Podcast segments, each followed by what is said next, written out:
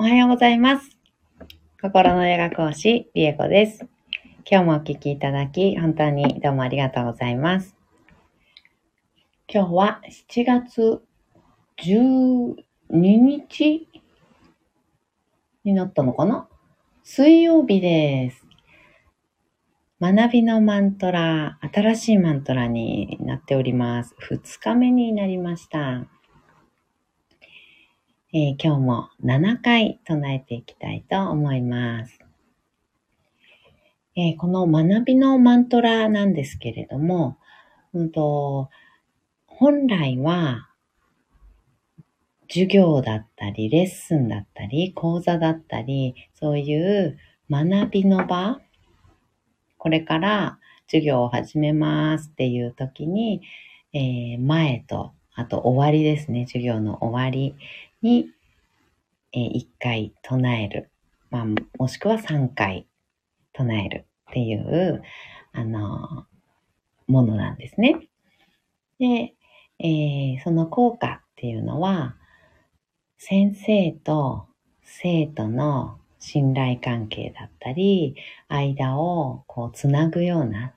あの、守るっていうのかな、関係性を守るような意味合い、そしてそれによって深い学びがここの場でできますようにっていうような祈りなんです。で、そういった効果があるので、えー学びの場で主に、えー唱えられるもので、えー今までのマントラは自分の周波数を変える、自分の周波数をその周波数、うん、マントラの効果ですね。マントラの効果。その音の周波数に自分の周波数をこう共振させるっていうのかな。合わせていくというか、うん、自分がそれそのものになるっていうような、あの、意味で、21回とか、え7回とか、唱えるっていうようなね、あの、まあ、すごい修行とかだと108回とかね、唱えるんですけど、うん、そういうふうに、あの、瞑想を何回も何回も繰り返し唱えて、その周波数になって、そして瞑想に入っていくっていうのが、えー今までのね、ご紹介してきたマントラだったんですけれど、えー今のこれね、これから始まった、えーマントラ、学びのマントラは授業のね、前後に主に唱えるっていうようなものです。で、みんなで唱えたりとか、先生がね、唱えたりとかするような感じなんですね。なので、その辺でこう、ちょっと唱える場面が違うっていうのかな、性質が違うというかね、そういったような感じです。で、通常は1回もしくは3回とか唱えていくようなものなんですけど、えーここのね、配信では、一応その音を感じるとか、うん、そうですね、その音になるっていうのかな。うん。そういった意味で、まあ、練習とかっていう意味も込めて7回、うん、唱えていっています。なので、えーちょっと長いんですけどね、7回ね。長いんですけど、うんと、その音になるっていう感じ？うん。っていうのをね、ちょっと感じてもらいたいなと思い、えー通常は、まあそういう唱え方はあんまりしない7回っていうね、あの回数にしております。はい。ではでは、唱えていきたいと思います。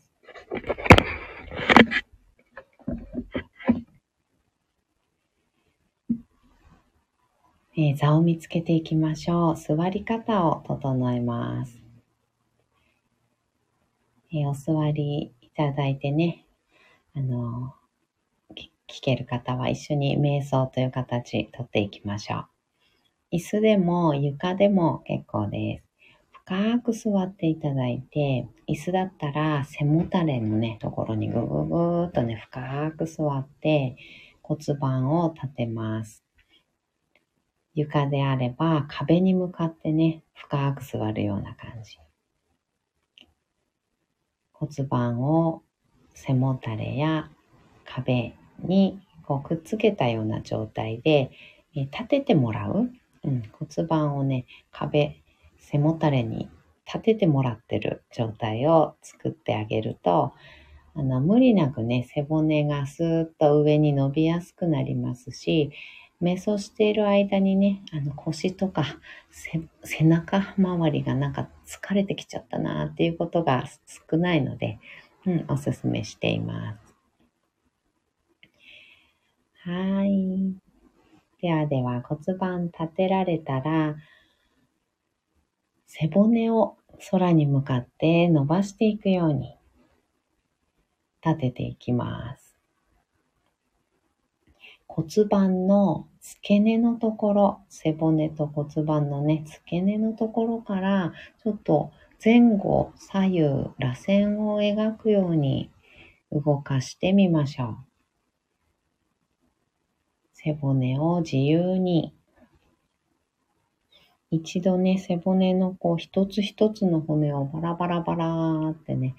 あの、外しちゃうみたいな、バラバラにしちゃうようなイメージで、揺らしながら上に登っていきます。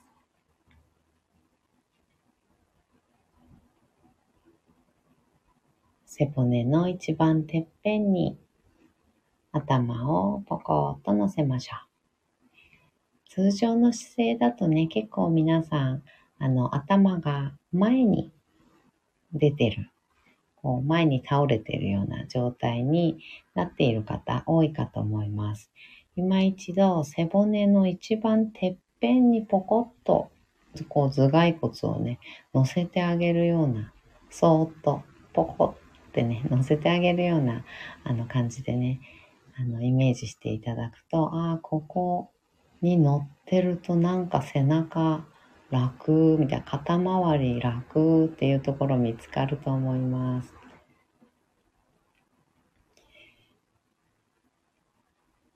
はい。では肩の力を抜いて目をつぶり大きく息を吸いましょう。吸い切ったところで少し止めて全部吐きます。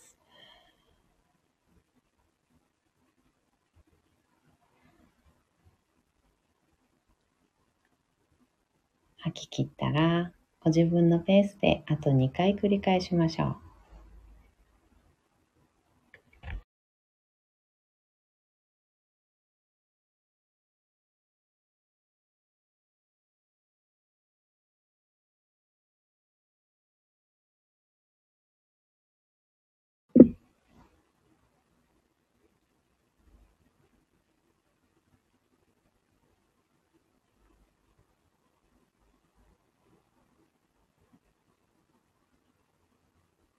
それでは、学びのマントラ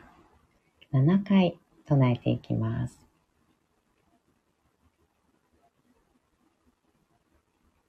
サハナババトゥサハナウブナクトゥサハビ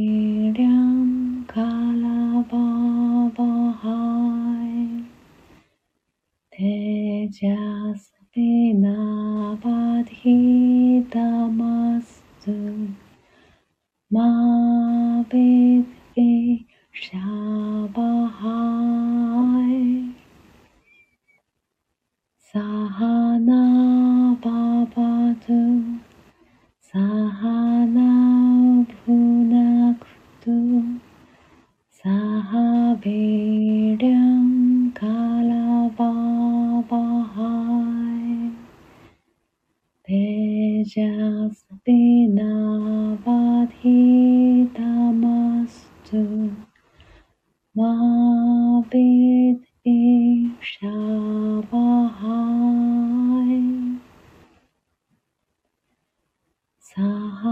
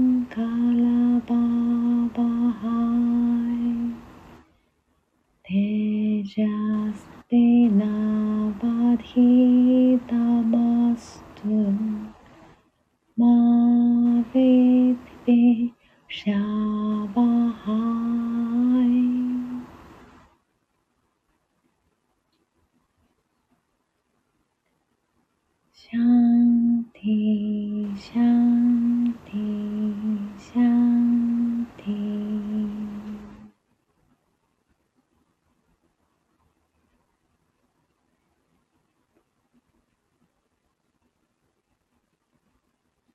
そのまま3分ほど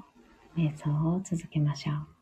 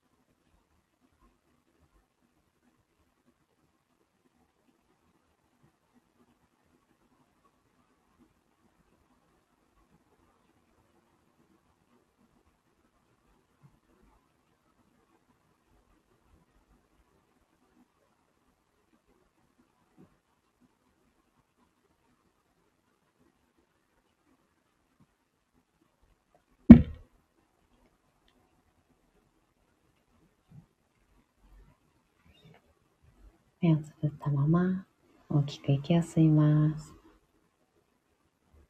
吸い切ったところで少し止めて全部吐きましょう。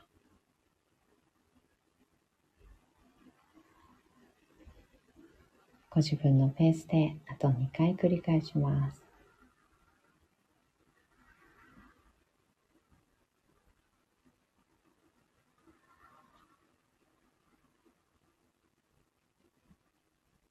Mm-hmm.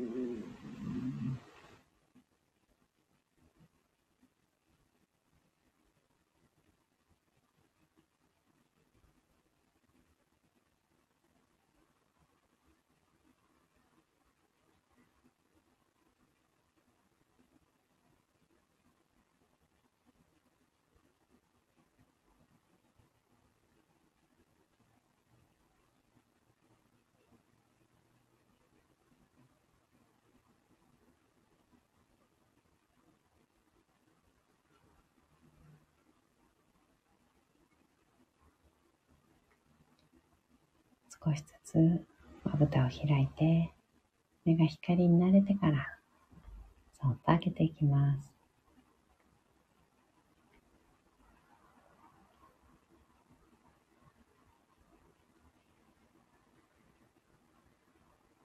目を開いたら、もう一度大きく息を吸って、しっかり吐いて、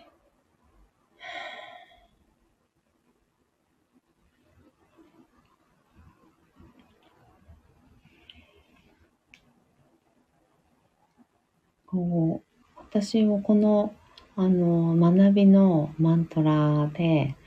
あの、瞑想に入るっていうことはしたことなかったんですよね。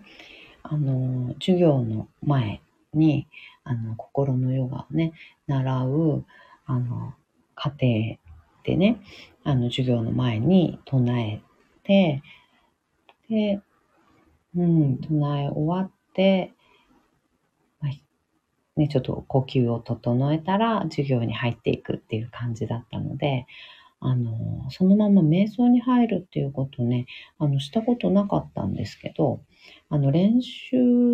は、あの、何回もね、繰り返し唱えるっていう練習はしたんですけど、覚えるために。うん。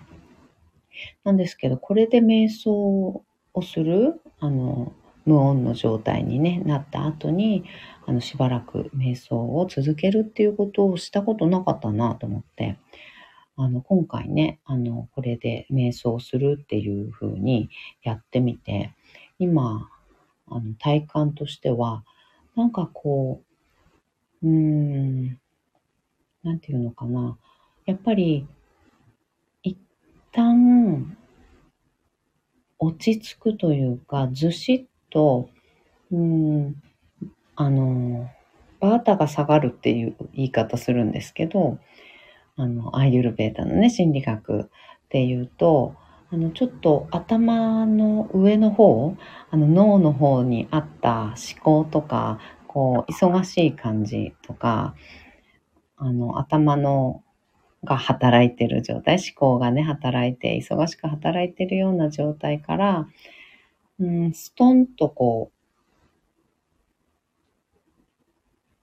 私は今感じたのは、みぞおちのあたりとか、お腹のあたりに、トンとね、こう、ずしっていうぐらいの感じで、あの、安定感が生まれるような、あの、そんな感覚があったんですね。うん。ね、先生として、生徒として、どちらでも、あの、これね、唱えていくんですけど、うん。なんだろうな。こう、まあ、私だったら割と先生の立場であの講座をやったりとかあのセミナーねやったりとかすること多いんですけどなんだろう一旦ストンと溝落ちとか丹田のあたりにうん意識が降りて落ち着いて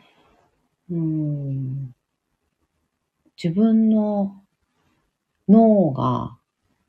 思考が、うん、整理できるっていうのかな。うん、なんか落ち着く感じ。一旦冷静になるっていうような言い方をすると分かりやすいかなと思うんですけど、冷静になって自分の知識とかっていうのをうまく言語化したり、うん、できるような状態。なんか、バーってこう、ざわざわざわってした状態でペラペラペラって喋る感じじゃなくって、うん、一旦落ち着いて脳が整理された状態、自分の知識を出すにあたって、落ち着いて選び取って伝えていくのに、うん、なんていうのかな、自分の選び取る落ち着き、正しいものというか、ふさわしいものとか、あの、それをしっかりと冷静に選び取って、ギフトとしてね、生徒の方にギフトとして伝えていける、そんな落ち着きが得られるような感覚が今、あの、瞑想っていう形をね、とってみてしました。うん。なので、改めて、今までは生徒として授業の前に、心のヨガのね、授業の前に生徒として唱えるっていう感じなだけだったんですけど、うん。これで唱える、さらに瞑想に入るっていうことで、あの、いいなって あの、単純に、あ、これいいなって思いました。あの、授業の前に唱えるのわかるっていう感じ。うんうん。授業の前に唱えることによる効果っていうのがあるっていうのは、わかるわーっていう感じがね、あの、しました。なんか、あの、うん。感覚としてしかあの、体感とかね、感覚でしかこれ感じれないので、言語化するのちょっと難しいんですけど、うん。でも、この、一旦落ち着いて、視野を広く持てるような感覚だったり、うん、選び取るっていうのかな。知識が、脳の中にね、知識があるのを、選び取る冷静さっていうのかな。うん、そういった感じが得られるんだなっていう実感が今なんかひしひしと感じました。うん。なので、あの、皆さんもね、これをあの、先生であったり、あとは、ね、あの、セミナーとかね、される講師の方だったり、でいらっしゃると思うんですけど、そのセッションとかね、される方とかいらっしゃると思うんですけど、その生徒さんとかクライアントさんと向き合う前に、あの、これ唱えたり聞いたりしていただくと、あの、ぐっと落ち着いた状態、すごく下の方にずっしり安定する感じがすごくするので、うん、やっぱり先生がね、上ずってたりすると、やっぱり生徒さんも落ち着かないっていうか、あの、上ずった感じが伝染するんですよね、どうしてもね。うん。なので、やっぱ丹田のあたりまでずしっと安定感くる感じってあると、やっぱ先生がそういう周波数を放っていると、あの、結構生徒さんも落ち着いた感じで冷静にしっかりこう思考を働かせていろんなことを学び取るっていう自分の中に落とし込むっていうねことができるんじゃないかなっていうふうにあの体感しました。うん。なので、そんなイメージで、あの、このマントラね、使っていただくといいのかなっていうふうに思います。はい。ではでは、今日もお聴きいただいて、本当にどうもありがとうございました。あ、忘れてた、また、あの、マントラ合宿の、あの、ね、告知がコミュニティの方に されておりますので、ぜひぜひ合宿ね、また7月の、えー、18日からマントラ合宿が今度は、えー、60日間、最長ですね。最長60日間っていうね、あの前回よりもね、しっかりと、え、3本マントラをね、覚えていくっていうね、あの、合宿始まりますので、ぜひともご参加いただければと思います。特にこの合宿は発音っていうところをね、やっぱり重視しています。あの、こちら聞いていただいてね、耳から入れて、その耳から聞いた音をね、発していただくっていうのももちろんいいんですけど、あの効果っていうところでもう本当にもう全然変わっててくるのを実感できると思います。うん、あの、ご卒業された方ね、あの、合宿終了された方は本当にそれを実感されていて、あの、いろんな心の動き、変容っていうのが起こっているっていうような、あの、ことですのでね、うん。ぜひともシバマントラ、あの基本のシバマントラですね。シガとつながるっていうのを一番意図している効果としてね、あるシバマントラっていうもの、自分がこう何をしたいのかとか、うん、もっと言うとこう何のために生まれてきたのかとか、そういったようなこと、自分の本当の望みであったり、心から望んでいる生き方っていうのはどんなものなのかっていうのってあの結構忘れてしまっていたりそう思い込んでるだけでなんか頑張ってるけどなんか本当はこれ本当にこれ私やりたいのかなとかね。なんかそういったようなことを考えてしまったりとかする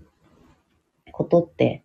あの結構あるのかなって思うんですけど、それってやっぱり真我とつながってないから、そういうふうになったりするんですよね。頭で私何したいかなとかっていうふうに頭で考えると、うん、どういうふうに生きていきたいのかなとか、どういう人になりたいのかなとか、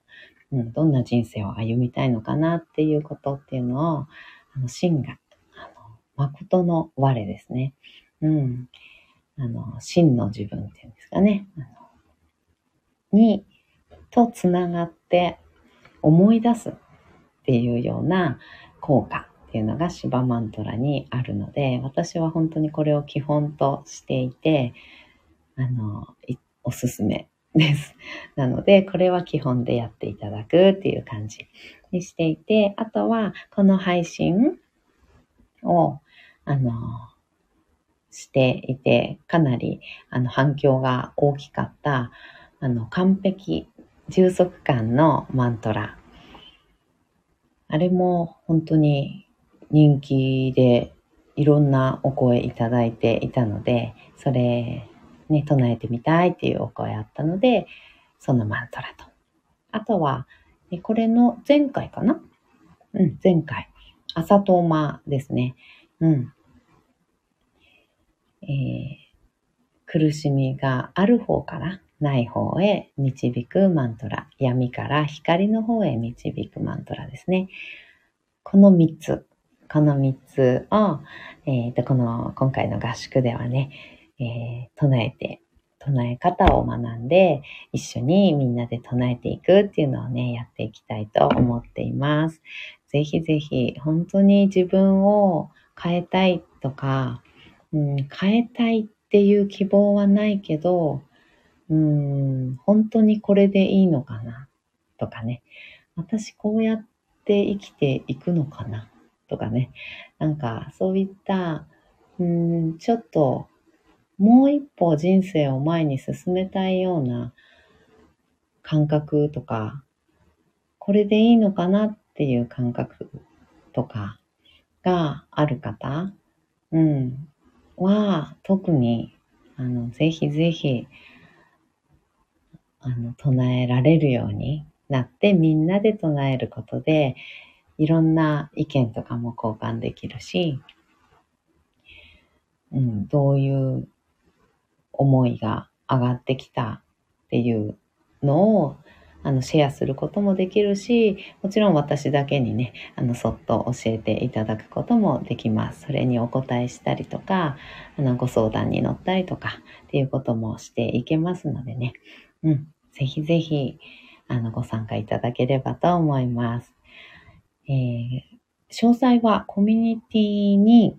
うんと、貼ってあります URL から、飛んでいただくと、もうバーってね、いっぱい 詳細書いてありますので、ぜひぜひ見てみてください。はい。また最後長くなりましたが、今日もお聴きいただき、本当にどうもありがとうございました。今日も一緒に進化を生きていきましょう。ではまた。バイバーイ。